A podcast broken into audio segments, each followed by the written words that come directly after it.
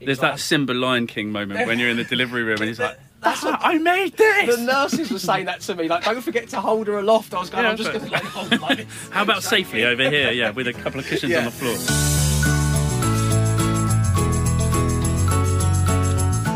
Hello, and welcome to this brand new podcast, Dave Berry's Dad Pod. I am Dave Berry, and I recently became a father for the first time to a wonderful little being named Evangeline.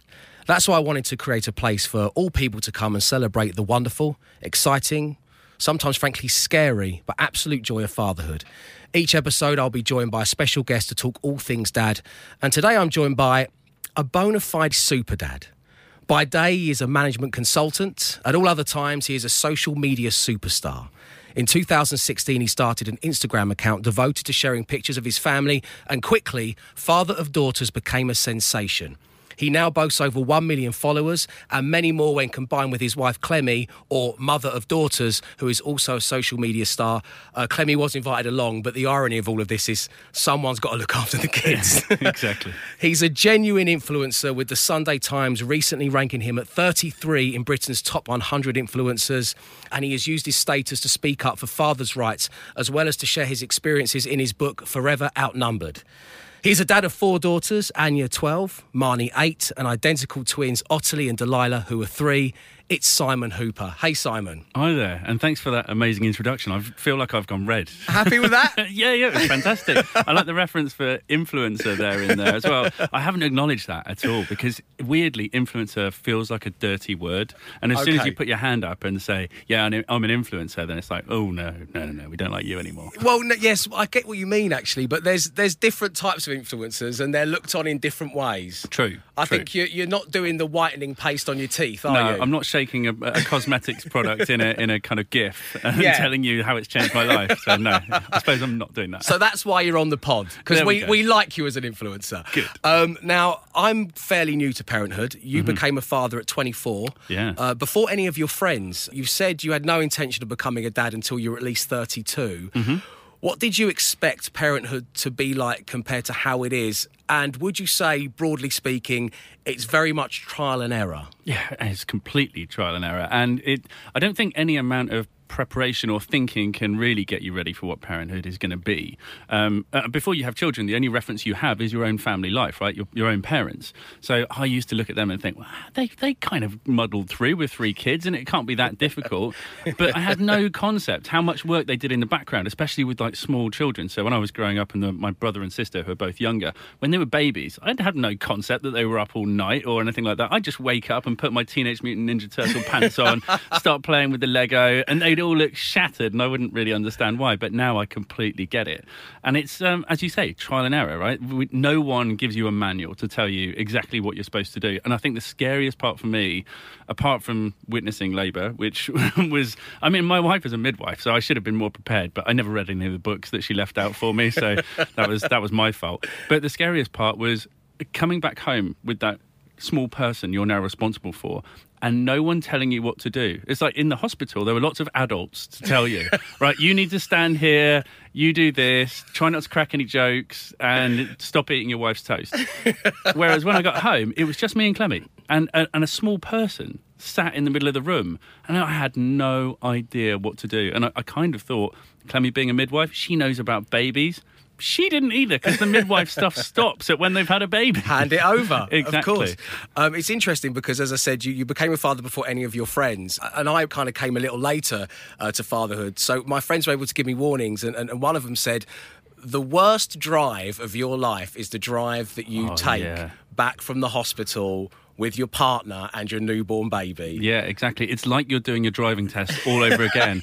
Like, and you don't want to get it above third gear, and you're checking every mirror. And sometimes, somehow, you become the most courteous driver in the world. You're at a roundabout. It's clear, but you'll wait because there's a lorry about 500 miles uh, miles down the road, and you're thinking, "I'll just let that guy go. It's fine. Yeah. It's fine." And then slowly pull up to the house, and then like, "Oh, okay. Now what do I do?" And then the self doubt sets in. I remember, you know, I was perfectly able to swaddle in the hospital.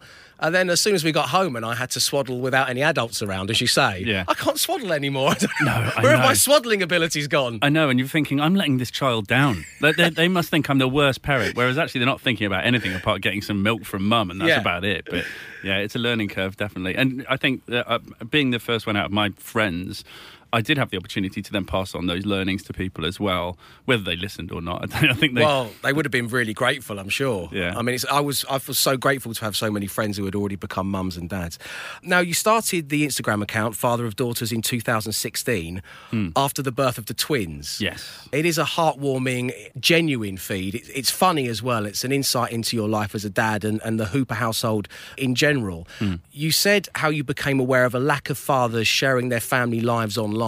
Yeah. Is this why you wanted to do it, or did you just take that picture one day and you know, and it got a few likes, and you thought, "Oh, don't my children look beautiful?" and, Yeah. and it kind of snowballed from there? Yeah, no, it's definitely the first part. So, I, historically, dads aren't very good, or men in general aren't very good at talking or opening up about how they feel. And I do remember being in the pub and like talking to friends, like, "Oh, how's family life going?" And what you tend to do is saying, "Fine." My dad was a, a master at saying "fine" in any number of different ways, and after a while, you could try to figure out what he really means. But we don't talk about stuff. No. Whereas women have had this community that's grown up online that is sharing their experiences of motherhood and preparing uh, each other to give each other advice and, and help each other through situations. Whereas dads just weren't present uh, really on social media. Um, and I saw an opportunity to maybe one put a male voice into the conversation. We're, we're 50% of the parenting team, right? And it would be good to get our voice in there.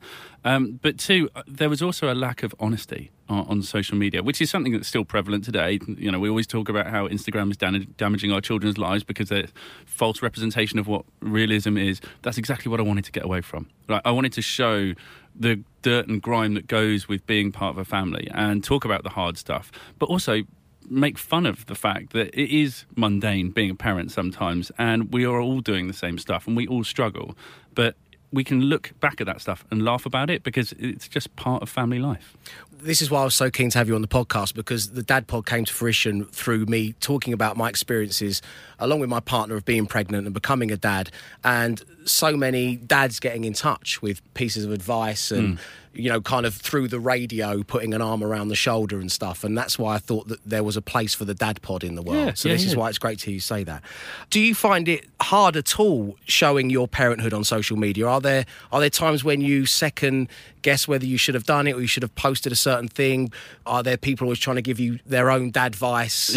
Does it sometimes grate you, or are you you know what you're doing, you're enjoying it, the kids are enjoying it, so you, you're going to carry on? Yeah. So, uh, well, and firstly, I set out on this to kind of get more men involved in the conversation as well. What's actually happened out of the 1.1 million followers I have, 90% are women. Right, And- okay. but but 10% of a million is still 100,000, right? So, and it's a lot of guys out there, which is good.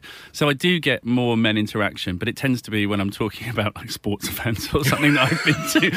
Like, Stop being so stereotypical, I was men. Gonna, I was going to say, come on, let's grow up. Let's open those emotional floodgates. Come on. Um, it has been an opportunity for me to talk honestly about my stuff, and I, I don't think that I've ever kind of posted something and then thought, I wish I hadn't have put that out there, because that's the point of being honest and putting yourself out there and revealing what happens in a home. Because actually, as soon as you do, you find in the vast majority of cases, people will rally around you and say, "Oh my God, thank God someone has said that it's like this," because I've had this situation X, Y, and Z times.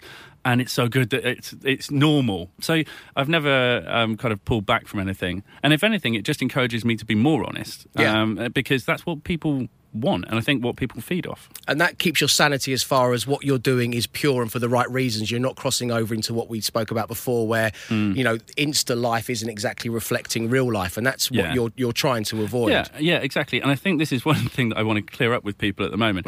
I have a full daytime job. Mm-hmm. Yes, right? And- and that's I've why I said super dad at the yeah, beginning. exactly right. So I, I work 55 hours a week as a management consultant uh, in central London. And I think people assume that I'm a stay at home dad. But I'm not. I work everything else around it. And this is one of the reasons why I think people are more engaged, is because that I still have my foot in reality. I go to work, I go to the office. I don't lose myself into social media events where someone's, you know, producing a new yogurt and they want us to go to the opening of it. Whatever. But it's like Um, I don't want to go to all of those No, things. there are no. some things, and don't get me wrong, it has allowed us to open some doors to go to some amazing things, like Yes. the, the premieres of films, like where I was in touching distance of Beyonce. That was a Oh! red letter day. Don't get me wrong. Congratulations. Thanks very much. I think I almost breathed the same air at her at some point. Um, but- and there's the opportunities to obviously go on holidays that we might not have been able to when we have a big family and it costs a lot to take people away. You know, we're going to uh, have a look at those opportunities as long as it's in school holidays and all that kind of stuff. Yeah. So there are great benefits to it as well, but I haven't lost myself down the rabbit hole yet. No, well, let's hope that you don't, and I'm sure you won't. Um, seeing as you know your children are the stars of the show, Hmm. do they have every right to come to you and Clemmy and ask for extra pocket money? Have they got, have they have they worked that out yet? Are they? Um, they are the same as every other child. They need to work to do, get their pocket money. We have an app at home uh, which allows them. I kind of give them. Um, tasks that they can have to do. So it allocates them and then once they've completed them it kind of builds the pocket money up over a week to a maximum of like four quid or something. So that's only the only pocket money that they get that's what they're going to deal with. And if there's any bad language or profanity that number goes down again. Oh. so yeah it's uh although uh, money and kids is like a a weird one because it, you don't really know how much people are giving for the tooth fairy, for example. Yeah. This is something you'll come across later in life. I got given m- my dear friend Matt Dyson, who I do my radio show alongside. He said it's five pounds for the first tooth, one pound thereafter.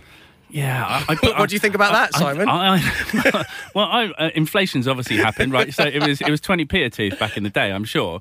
But it's yeah, a quid a tooth. I'm not sure Yeah. about the fiver for the first one.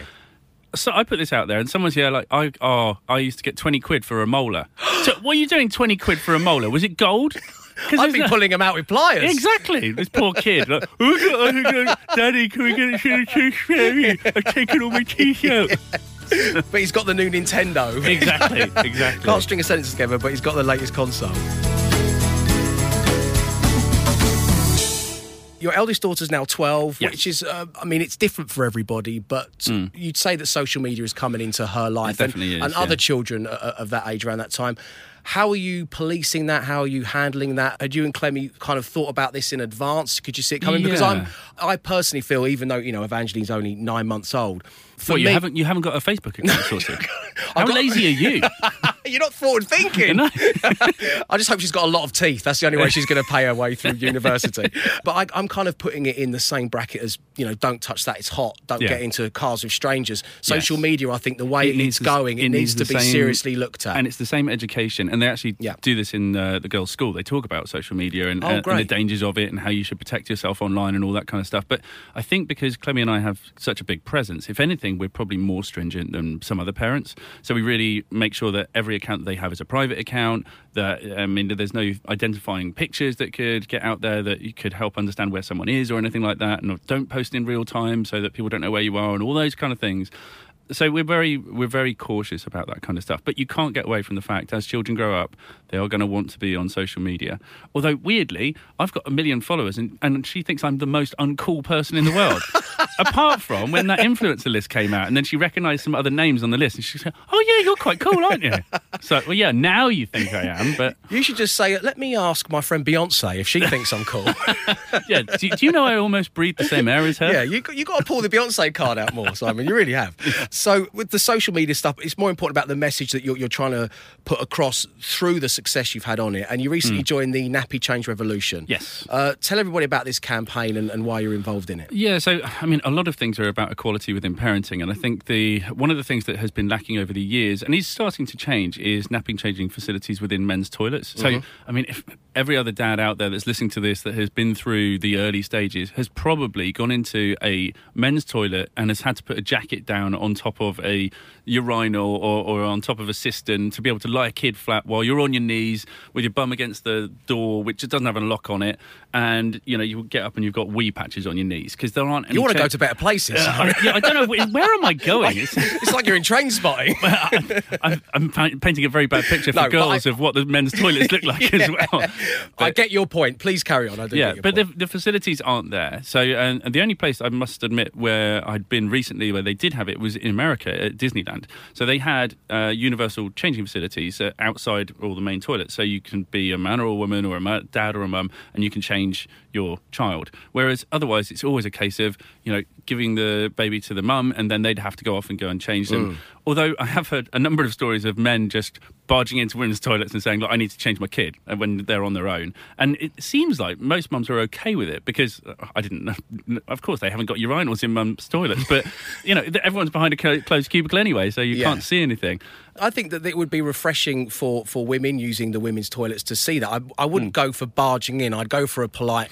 Well, knock, knock they- on the door. I think they call around the corner and say, "Is anyone there Yeah, first? Yeah, yeah. barging in, I maybe painted a bad picture. But I'm, I'm sure it wouldn't work the other way. Can you imagine a, a line of men at the urinal and a mum walking in? I'm just going to change the kid in here. Is that okay? I'm sure it wouldn't work that way. No, and from the picture you painted of the gents loose, uh, why would they want to do that anyway? Exactly. You also listed a few phrases in keeping with that nappy change revolution idea that you never want to hear again. And you put those out there. Things like, out on your own, where's mum? Are you giving her a break? Yeah. Yeah, Things I like that annoy you? I, I get a lot of that, and and I think it's increased with the number of children I have. So, I mean, four is a lot, and they're Mm. all girls. So, it, I mean, people want to have a little look as we walk by because they're always like are pretty amazed. And there was a point, especially when I was carrying both twins, like so, I, my back would be hunched over, and I'd be carrying these two kids with another two on scooters next to me, and you know, sweat running down my face. But it's usually like questions like, "Oh, are they all yours?" No, I've just been to the park and sweeped up all these children, and now I'm off to go and give them sweets and put them in my Yeah. van. No, that's not me. Uh, yeah, they're all mine. Um, or yeah, and are you giving mum a break, or or where's mum, and all that kind of stuff? Is this assumption that somehow we aren't the primary caregiver or able to look after them for any length of period of time? And you know, admittedly, when I started out, I didn't know anything. So I mean, that is like, yeah, I I am kind of making it up as I go along. And yes, I do need the support of my wife to get through this. But as you get more and more experience, you become an independent parent as well. You can take four kids swimming, like I did the other day, but I don't recommend it. and and also, I don't I don't know how the person at the front desk said, yeah, that's fine. You've got four kids and and one adult, and, and two of them can't swim. Sure, go in. As a little metal gate revolves, you're thinking, are you serious? Yeah, exactly. Just forking over my money. But I think that it comes with confidence, and the more men and dads do stuff with their kids independently of having your wife or partner with you. The more confidence it gives you in being able to be a parent and be active and take people out and do things mm. rather than becoming a hermit and like sitting at home and thinking that putting CBeebies on is parenting because it is and we use it as a great tool, but there's more to it than that. Yeah, I mean, I was very fortunate. I've got I've got two young nieces, Alice who's seven, Penny who's four, and I love going out with those guys, and I love Yeah. exploring, and I love playing, and it's meant that you know, even though Evangeline is very young, when we get to go for our, our walks together and stuff, it's just something I, I thoroughly enjoy and feel Yeah. totally comfortable in being able to change her if she needs to be changed or feed her if she needs to be fed. Exactly, and it's and it's just a lovely thing to, to do as well, isn't it? It, it's a bonding opportunity, and I think that's one of the things that's changing with flexible working as well now. Uh, and I don't know if we want to go into politics or policy. No, but, please go but- ahead. So there's uh, there's a big change with flexible working being pushed in the UK at the moment, and a shared parental leave as well. Um, so previously it was maternity leave and. Paternity leave was then what two weeks, or you Yeah. could choose to have one week and then take a break and then another week after that. What we're seeing an increase of now is shared parental leave, so you can actually share a, a longer duration. And yes, it's um, a, a cut in your salary to be able to do it, but it allows you to share the burden of being a, a parent from the outset. And you really get an opportunity to bond with your child, understand, you know, what it means to be at home with your mm-hmm. child, and how you can share the workload rather than being someone who just comes home at the end of the night and kisses your kid goodnight. And, and I think that's a really amazing thing. But weirdly, I think it's only 2.5% of people in the UK have started picking that up. Wow, And, and it needs to change just because as soon as people start making it the norm, then it won't be so, it won't be seen as career suicide by people or, or the wrong thing to be doing. And I, I think that just comes from education within employers as well. They need to talk about what the options are, what the effect will be.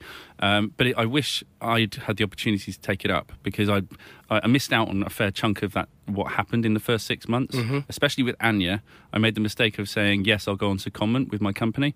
So I flew out to Holland on a Monday and I got back on a Friday, and I did that for six months um, Wow. from the age of Anya being five weeks old. Yeah. Uh, and that had a massive effect not only on my bond with Anya, but also my wife's mental health as well, because she was in a basement flat in South London on her own with no friends. We'd just moved to the area, and I'd abandoned her basically. So I'll always feel bad about that. Yes, I'm, I'm sure you do. I mean, you, you shouldn't, and you make these decisions. It's it's it's frightening how you know talking to dads who have jobs, how little they do get to see hmm. their children. Something that I I know f- from being a dad now is just how quickly they change and how they Yeah. grow and those you do have that pang of, of, of guilt that you've missed something. Even Yeah. I've been away with business and come back after ten days, and sh- Yeah. Evie's just changed. You know, she's doing things that I've missed. She's sitting up a bit Exactly. stronger, and, And, and before you have children, the idea of work life balance isn't something you really think about because you're like, well, I'm, I go to work and I've got my social life outside and it's all kind of intermingled and everything happens. The importance of, uh, of work and, and social life balance after you've had a child grows in importance i- incredibly. And you want to make sure that you're not spending all your time away from your family but similarly you are you know you, you, you value seeing that person grow up and, and you want to be more present in their lives. So i would encourage people if they're listening to um, you know just speak to an employer about what your options are do I just have to take the paternity leave, like for the for the two weeks, or is there an option for me to go and get a bit more time with my family and help my partner as they recover from you know birth and and make sure that I'm present in those first six months, which are really developmental to uh, bonds and family uh, family building. great advice. Go and find out what your options are. You know Yeah. that that is that is amazing advice. You released your book, Forever Outnumbered. Um, I wonder, we you know we talk about the full time job that you have, and you've got all of this stuff going on online, which is presenting these new opportunities, and of course the bare bones of this is you're a father of four Yes. daughters. How did you find time to write a book? Uh, so uh, I don't sleep very much. I, Okay. I- so I've got I've got used to that. Basically, I found out after having my first daughter that I'm a bit of a night owl. I, I can Right. stay up late and I can get up early, so I don't need much. So I wrote the book between midnight and three a.m. for nine months. That was my pregnancy, basically. Okay. that was my gestation period, and it was really an amazing opportunity just to reflect on how far I'd come as a parent and, and where the journey had taken us. Like, no way had I thought when I was 18, you know what, when I'm 24, I'm going to have my first daughter, and by the time I'm 33, I'm going to have four kids. Wow. No one thinks that, surely. and they're all going to be girls, and they're going to be identical twins in there as well. You can't predict this stuff. So that opportunity to reflect on, you know, where I'd come, the lessons I'd learned, and it was kind of more of a, an opportunity to write a manual about how not to do things, so that people can take what they want from it, but maybe not follow some of the things that I messed up first time round. But yeah, it was a really therapeutic process, and I really enjoyed it, which is the same way in which I used Instagram today, um, talking to a large group of people, and it's a therapy. I get to put all my challenges and problems down in a photo or within the copy of the uh, text that goes with it, and just put it out to this open source therapy group of other parents who can then say, "Yeah, don't worry about it; it's okay." So, in the same way, that's what I was trying to do with the book. You've said that you are, as a dad, you've become a poorly trained chef, a comedian, a DIY specialist, a puppeteer, an unlicensed doctor, which is the most worrying out of all that lot, a children's entertainer, a master Lego builder, a singer, a dancer, a reluctant makeup model. I bet you look great. Oh, thanks. Um, a hairdresser, um, and this is the benchmark by which all future boyfriends must be measured. Yes, exactly. That's the idea, right? That's the, my my role here is to make sure that I set the expectation of what any man should be so high that no future prospective partners can ever Yeah. live up to it. And if that works out and they're all single by the time they're 45, that's great. I, then I've done it. I don't think that Evie will ever find a man in her life who is willing, like I am, to uh, repeatedly fake sneeze for about an hour and a half just because it makes her giggle. Yeah. So I've been doing this, and now it's night time. Yep. Yeah, yeah. It's amazing the things you find yourself doing, isn't it? I mean, just for the just for that giggle, for that moment, and then you think, yeah, wow, this must look so weird from the outside. Yeah. But yeah, it's okay. For any uh, soon-to-be dads or new parents out there, here's a little tip from me, a little bit of dad advice: is children, young children, love repetition. If you strike upon something they like, you will be doing it all week long. Yes, I had the same experience. Uh, we were just on holiday in Turkey, and I thought, you know, I'm going to do a macho thing. I'm going to double shoulder ride the kids. Uh, so I put one up, and I can do it. But and I thought, oh, this is easy because the sand's hot, and I was being, I was doing a favour, and also I just thought this looks pretty cool, doesn't it? I, Dad with like twins on his shoulder, and the head's turned on the beach. But then every like 20 minutes double, double shoulder ride double shoulder i was like by the end of the holiday i was two inches shorter um, but yeah so you have to get used to like doing whatever your children want basically on repeat Yeah, a lot.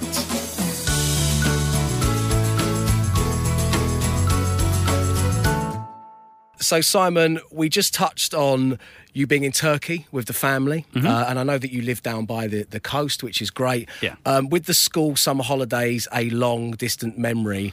How is it possible to keep four daughters entertained for that duration of time? I mean, that is a question. Um, but I think there's another p- important thing that today kids don't know how to be bored. Right, and this is a, something I've spoken about with a number of people as well. Kids should learn how to be bored and fill that time on their own. Like uh, I'm sure that's what you used to do when Yeah, you were young, right? absolutely. And it's because you then go off and play with a SNES or like build Lego or you go out with your friends on your bike or whatever. But there's currently this need that we should be doing all the entertaining for our children. That's not right. They they should be the ones who can actually start to drive their own imagination. And maybe social media or technology has killed our kids' imaginations and they don't know how to do anything anymore. Um, but yeah, that's my opinion is that they they should learn how to be bored and how to entertain themselves to a certain degree. That said, we also abused all of the membership cards to every local attraction that we could find. So, like wildlife parks, yeah, we've done them all. We actually know all the meerkats by name now. Uh, I think we went to like every theme park we could go to. But then again, we've got the beach next to us as well because we're down on the coast in, in Kent, and that is just for entertainment. So, you know, got, got nothing else to do? Right, pack up the dog, pack up the kids. Get to the beach and let them just run off and blow off some steam because essentially anything that involves fresh air is wonderful. The only thing is that then that leads to a danger nap. I don't know if you've come across danger naps yet. So, so there are specific times in the day you are not allowed to let children sleep. Oh, yes, I have to keep Evangeline up until we get to that magic moment when Yes. it will fit in with the rest of the schedule. Yeah, e- exactly. And for the ages of two or three, the danger nap period is usually like four to five thirty. If if they have fallen asleep in the car or on the sofa. Uh, you're almost like, oh, just leave them there. That's great. But they've got to go to bed in an hour when they wake up, and it's just a nightmare. And I did this. I did this video the other day of like I was kind of winning. I just thought, come back from nursery, and the kids are all asleep in the car. And most impressively, I transferred them from their car seats onto the sofa, and I was like, yes, Oh. silence, brilliant. Yeah. And then it's like fa- being a bomb disposal expert, isn't exactly, it? exactly. But then uh, fast forward an hour, and the kids are screaming, refusing to put on their pajamas. There's nappies flying everywhere. Like everyone hates me, and it's because I let them nap. So that's a key takeaway. Don't fall into the trap of doing a danger nap. Make sure you keep kids going so that they actually sleep at night. Okay, the danger nap is a good piece of advice. Thank you. You wrote that your response to finding out you had twins was twins. I bloody knew this would happen if we went for a third. Yeah. it took Clemmy ages to talk me into this, and now, I mean, how are we going to cope? Yeah. Twins has um, been a blessing for a couple of friends of mine, and Mm. they've both been visibly shocked to their very core when they've told me the news. Yeah. Um, obviously, they love their children and they're a wonderful addition to their family. Yeah. Um, how do you feel about it now, three years Oh, on? now I wouldn't change it. Obviously, course. it's amazing, and the people they've developed into are wonderful. I mean, Clemmy's still livid that none of the kids look like her, and they, she did all the hard work, and yet they all come out looking like me. She's really angry about that. Um, but at the time, the idea of twins was scary. Yeah. and, and I've I've spoken about this previously on Instagram, but this question to you hmm. actually: first time round, would you like twins first time round, so you were just thrown in the deep end, or would you rather have two kids and then twins at the end, so you knew what you're doing, but you had another two kids to look after? My goodness. I, I think it would depend on the age spacing, is Yeah. one thing. Hmm. But I, I couldn't, because it's quite fresh for me still. I couldn't imagine having to cope with two newborn babies You when look I like got you're in pain while you're thinking about this. It's just- I'm just thinking about what we've been through, which is just such a blessing and it's amazing, but times two. Yeah. I think I would, if I had to choose, to answer your question, I'm waffling and looking nervous. I, okay. have, I'd have the twins at the end. I think. Yeah, and I'm Well, glad. what about? I mean, it happened for you, but w- do you agree? Is Yeah, that- well, I, I don't know any different. I've got friends who have just had identical twins as well, and as their first. as their first kids. Wow. And we were talking about it over lunch the other day. And I guess uh, in hindsight, I've, I'm glad it's round this way um, because at least we only had one to look after the first time round. If you've got two, that's double the amount of stuff that you've got to buy.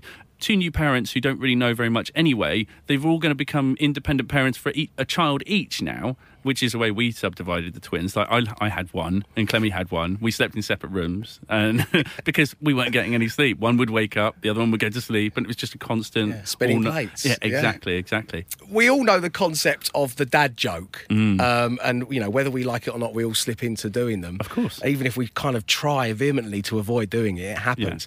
But do your kids make you and Clemmy laugh? Yeah, yeah. I think the the thing that I yeah the accents is something because I think our kids watch so much YouTube they just hear all these accents. The one that's prevalent in our house is like a Californian American person. Like, Right. Oh, dude, like that's so amazing. It's like oh god, I hear enough of that from the television. Please don't do any more impressions. But it is very good. Yeah. Um, and then obviously the the funny bits are for me are like when they bring uh, jokes home from school and th- they tell it like it's the freshest, newest joke, and it's a rework of the stuff that when we were kids, and I have to play along. It's like I've never heard this joke, and then oh my god, that's amazing! The punchline's brilliant. And then I walk off to Clemmy and I said, "Do you remember that joke?" Said, "Yeah, I remember that joke. Of course, we all remember that joke." We all meant to run it poo. Yeah, exactly. Um, you've been peppering your appearance on the Dad Pod with some great dad advice, Simon, and I'm thankful for that. Uh, Benedict Cumberbatch said, "Sleep when they sleep. Make sure you build in some napping time into your day mm. to avoid going insane." Yes, hundred percent. Agreed. Yes, yeah, yeah. If you, if if you can do it, because going to sleep when they're asleep is actually quite difficult because then you're worried about whether they're going to wake up. So I found it really hard to just drop off to sleep during the day. But if you can do it, do it. Yeah, and you know, and Benedict's probably working on a project that's a few years away, and Oh, you know yeah, he's getting yeah. into character. He's got the time in the day to do such things. Yeah. uh, comedian Rob Beckett gave a piece of dad advice, which tallied up with one of the posts that you'd put on Instagram, which was uh, about he he would spend as long as he possibly could. Uh, during his ablutions, so he would be gone Yeah. into the bathroom Yeah. for four hours to read the Sunday Times or whatever Rob reads. Yeah. Uh, and you, you said the thing about one of the rules of when you're in charge of bath time Mm. is you can splish and splash around in that bath, getting the water just right for as long as you There, need. there are so many time killing or you know expanding those staycation things that you you come up with. Like I, I've taken phone calls. There's no one on the phone. So I just sit. I just sit. Just sit in another room. It's like no. Wow. Shh, shh, daddy's on. The, daddy's on the phone. Shh, guy. Uh, yeah. Obviously, the hiding in the toilet. That's a good one. I've uh, I've been making a woodwork project in the basement for two and a half years. Not a single nail has been hit into a You've got piece no of wood. wood, no hammer. No, no, no. It's just me sat downstairs on a deck chair with a beer. We have got a hammer, which you occasionally just bang it against the floor. Exactly. also, going to DIY stores to go and get screws, of which I've got 12 packs already. I'm just going to pop out and get something for that thing that I'm making. Okay, I'll see you in a bit. Uh, Or going to the tip as well. Going Yeah. to the tip, I, I don't know why. I seem to go to the tip a lot. But there's also a um, a restaurant, a cafe next door. So I'll usually you know, come out of there, have a quick coffee, you know, any opportunity. A trip to the tip is, is like a mini break. It's Yeah. a mini break for any parent. Yeah, exactly. Or, or just checking in the car because someone's dropped a, a muslin and they can't go to sleep. I'll go to the car, I'll check for the muslin, and then I'll maybe close the door. See you tomorrow. turn- turn- close the door and turn the radio on for a couple of minutes. Just lock the doors from the inside. Yeah, exactly. And if, and if I really scooch down, it doesn't even look like there's anyone in the car, so that's fine. The neighbours are like, Simon sat in his car on his own again. He hasn't even turned the engine on. Things must be going really bad in that house. So, a couple more questions, Simon, before we release you back into the wild. Uh, and one which I ask everybody um, who comes on the pod is your children hear this back in 15 years. What would you like to say to them? I would like to say, I hope you had fun growing up because that was my aim. Um, childhood should be fun, and it's over too quickly, especially nowadays. Um, so I hope that I provided every opportunity that you had to have fun while you were growing up before you became an adult. Very nice. In fact, I'm welling up a little bit. I- is I'm really- a bit no. it's, no, well. it's when you think about it. This, it's it's such a it's such a big question, isn't it? And it's the it's the thought of it being 15 years from now, and Yeah, listening back to although your I will voice. warn you, it goes incredibly quickly. I mean, you're nine months into this, Yeah. but 12 years, the eldest at the moment, that feels like a week ago. Does it it is really? Oh, amazing. Oh, goodness I mean, when they're being horrible, it feels like forever. It's time to get in the car. Yeah, exactly. Yeah. But but it, time really goes quickly, and which is why it's so important to value these these moments and to. And if you can capture them in your memory, I, I managed to do it through Instagram because I don't want to forget these moments. So I want to remember the good, the bad, and the ugly of growing up with children and being a dad. Um, but take your opportunities to make sure you mentally take note of things as they happen because it does go by really quick. One of the other things, just just on that, the beauty of something like Instagram or just the camera roll on your phone, which I think is different from when we were kids, is if I look through photos now of being a child with you know with my parents with my little sister, Hmm. it's just a jumble of holidays and times together, and, and, and they're lovely. But Hmm. you've already you've got the date and you've got the where it was taken, and that's all provided for you with such ease. Yeah. I mean, I've seen people, you know, my, my parents attempted to write the year and where we were on the back of Yeah. various photos, but it's it's nice to have that record and to be able to instantly figure out how old they were and where you were, and it's a really nice way of documenting your children growing up. I think. Yeah, exactly. And I think we have the added benefit of not having to queue up in Boots for a week and, and and wait to find our pictures have all these stickers on saying blurred or inappropriate material. Yeah, and that one at the end, you just had to take one to finish up the yeah. films. Yeah, yeah, with your snappy snap Yeah, camera. just a close up of the door number or something. um, and finally, there's an old saying about you could ask anyone anything. So I know it's like trying to pick your favourite child. Yes or no, and you don't have to name them. Hmm. Do you have a favourite child? Yes. Damn, can I take that back? um, I think uh, the, I'm going to expand on that. Okay, uh, well you don't Because- have to. No, but no, no. if you I'm, choose to, I'm going up to because I need to. Yes. Um, my favourite child changes on a daily basis because because um, at any one time there is one nice child in the family. The other three are invariably being horrible or arguing with each other or fighting or pulling the dog's tail or something like that. So I have I do have a favourite child. It changes. So thank God, girls, if you are listening to this in 15 years, I love you all equally. Um, Simon, it's been such a pleasure spending some time in your company. Um, the book that you released is fantastic. Your Instagram feed, as I say, is genuinely warm and it's very entertaining. And it's so wonderful that you set about giving uh, an opportunity for, for dads who often don't to get into the conversation. And I've loved having you on the podcast. I think it's been genuinely very informative and very funny. So thank you both for those things. Uh, Simon Hooper. thank you very much.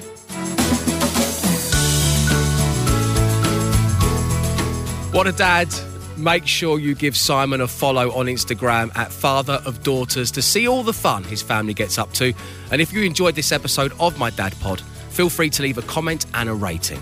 And why not share it with your friends? Next time, I'll be joined by a broadcaster who is bordering on national treasure status. It's mum of three, it's Emma Willis. So make sure you're subscribed to Dave Berry's Dad Pod to join us. If you have any comments or questions you'd like us to tackle, I would love to hear from you. Email me, daveberrydadpod at gmail.com. And thanks again for listening.